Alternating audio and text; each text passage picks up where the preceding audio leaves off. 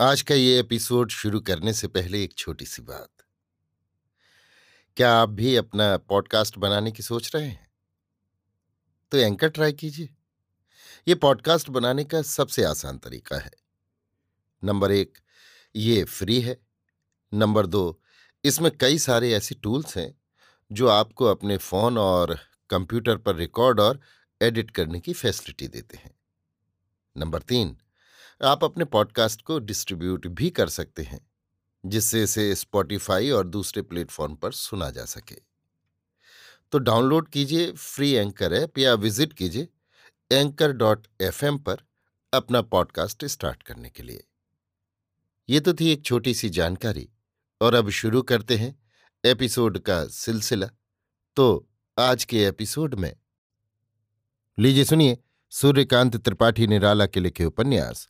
अलका का भाग छ, मेरी, यानी समीर गोस्वामी की आवाज़ में।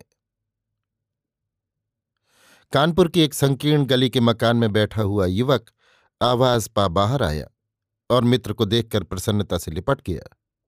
तुम आ गए, विजय? आने का पत्र नहीं लिखा तुमने? विजय को ले जाकर अपने कमरे में बैठा ला। कुली ने उसका सामान रख दिया। विजय ने कुली की मजदूरी चुका दी। फिर एक सांस छोड़कर कहा बड़ी विपत्ति में हूँ अजित। विपत्ति? शंका की दृष्टि से अजित ने देखा। विजय, हाँ, मेरे माँ बाप सास ससुर सबका इसी बीमारी में शरीरांत हो गया। मेरे पास ससुराल से एक पत्र आया था। लो पढ़ो।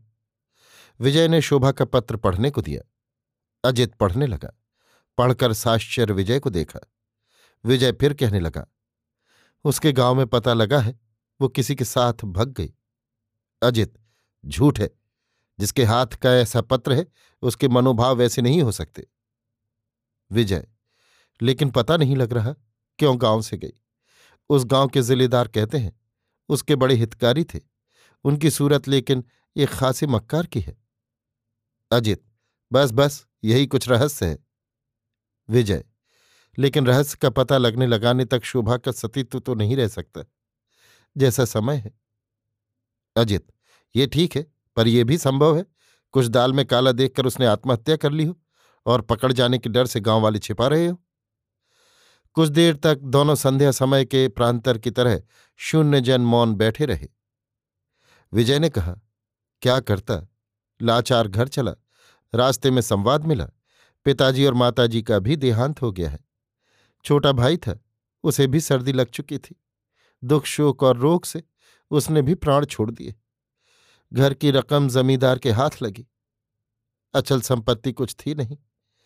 फिर जाना न जाना बराबर सोचकर यहाँ चला आया। अजित तो क्या विचार है अब? विजय, जो एक मनुष्य का होना चाहिए, लेकिन न जाने क्यों कुछ दिनों से पुलिस पीछे लगी है। यहाँ रहूँगा तो मुमकिन तुम पर भी शक हो। अजित अरे, यहाँ तो छह महीने से ससुर जी की बेटी जवान है, रोज देखने आते हैं। विजय, तब यही बात होगी जो मुझ पर संदेह है, तुम्हारे पत्र के कारण है। अजित, लेकिन तुम्हें मैंने कोई ऐसी बात तो नहीं लिखी। विजय, पत्र लिखा, संबंध है, शिकारी हो, राह चलता व्याघ्र को बू मिली। अजित, बड़े भाग्य है जी, एक शरीर रक्षक हमारे साथ रहेगा। विजय हंसने लगा। ये गुप्त विभाग वाले बकरे चुन चुनकर पौधों के सिर काट कर खाते हैं। पत्ते नहीं, नए कोपल वाले डंठल। एक बार चढ़ जाने पर फिर पौधा नहीं पनपता। धीरे धीरे मुरझाता हुआ सूख ही जाता है। अजित ने विजय को बीड़ी दी। विजय ने इनकार किया। तब अपनी में आग लगा, लापरवाही से कमरे को धूमायमान कर पुकारा। रामलोचन, जरा दो कप चाय तो बना लाओ। फिर विजय से कहा तो अब तुम क्या करना चाहते हो? विजय, सोचा था एमए कर लूँगा, पर भाग्य में ऐसा नहीं लिखा, और डिग्री करूँगा भी क्या लेकर? नौकरी करनी नहीं, किताब पढ़कर समझने लायक लियाकत हो ही गई है। ईश्वर ने रास्ता भी साफ़ कर दिया। अब तो तमाम भारतवर्ष अपना मकान है। उसी के लिए जो कुछ होगा करूँगा।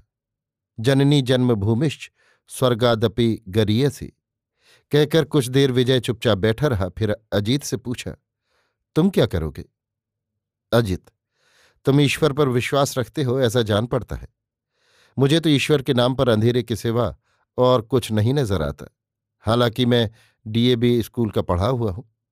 खैर, मैंने खराबी ये की कि पहले की परिचय के कारण ज्योति स्वरूप को अपने कमरे में टिका लिया।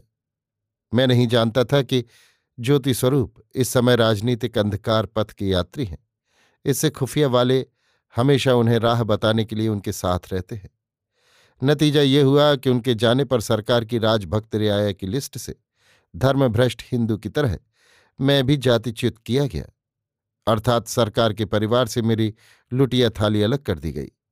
साथ साथ पूरे शेर भर मिर्च की झार से पिताजी के सामने मेरे नाम पर छौंक फटकार की गई है। मैं बुलाया गया। पिताजी ने पूछा, तुम्हारे पास ऐसे लोग क्यों आते हैं जो सरकार के खिलाफ हैं? मैंने कहा, मुझे सरकार की खिलाफत का कुछ इल्म नहीं। अब एक गंवार खिलाफत क्या कहता है? बीए में पढ़ता है। पिताजी गरज उठे। मैंने कहा, आप अपने खिलाफ का नाउन समझ लीजिए। मैंने उर्दू की वर्दी नहीं पहनी। तो उनसे क्यों मिलता जुलता है जो सरकार के खिलाफ है? बड़े क्रोध से कहा मैंने फिर गलती की, लेकिन भाव की नहीं। कहा तो क्या वे सरकार की खिलाफत का तमगा लटकाए फिरते हैं? इसका कुछ जवाब न देकर मुझे घर से निकाल दिया। बड़े शिव भक्त थे, पर अक्ल ऐसी। बताओ, वो शिवजी के बैल या शीतला देवी के शिष्ट वाहन से भी बढ़कर विशेषता रखते हैं या नहीं? इसीलिए, पितरी प्रीत मापन्ने प्रियंते सर्वदेवता। तो यहीं तक समझो। माताजी फल्गु की तरह पिताजी के अज्ञात भाव से भीतर ही भीतर अर्थ जल भिजवा देती हैं। किसी तरह बीए पास कर लिया है। अब उन्हें भी तकलीफ़ नहीं देना चाहता। सोचता हूँ जिनमें बदनाम हूँ उन्हीं में मिल जाऊँ। जो होगा होगा। लेकिन मुझे तो इसका कुछ पता भी नहीं मालूम। ज्योति स्वरूप को छोड़कर किसी दूसरे को जानता भी नहीं। उसे भी अब जाना कि ऐसा है।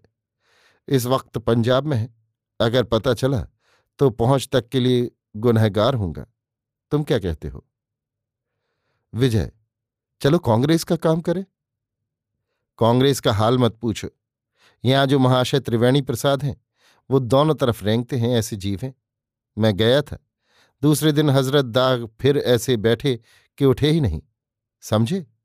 एक बात है, देहात में सिक्का जम सकता है। रायबरेली ज़िले में कुछ काम भी हो रहा है। और अभी महीने भर पहले मैंने एक व्याख्यान भी दिया था। किसानों की सभा थी। मैं मामा के यहाँ से देखने गया था। लोगों ने कद्र की थी। वहाँ काम चल सकता है। और ये जो तुम्हारा प्रकरण है, इसका भी बहुत कुछ रहस्य वहाँ से मालूम हो सकता है। वहाँ के किसान मुझे पहचानते हैं। दो केंद्र कर लेंगे। और कांग्रेस से न होगा तो स्वतंत्र रहकर काम करेंगे। विजय, ठीक है। चलो कुछ अनुभव ही प्राप्त होगा। चाय पीकर विजय आराम करने लगा। अजित कुछ काम से, विजय से कहकर बाहर चला गया। अभी आप सुन रहे थे सूर्यकांत त्रिपाठी निराला के लिखे उपन्यास, अलका का भाग छः मेरी यानी समीर गोस्वामी की आवाज़ में।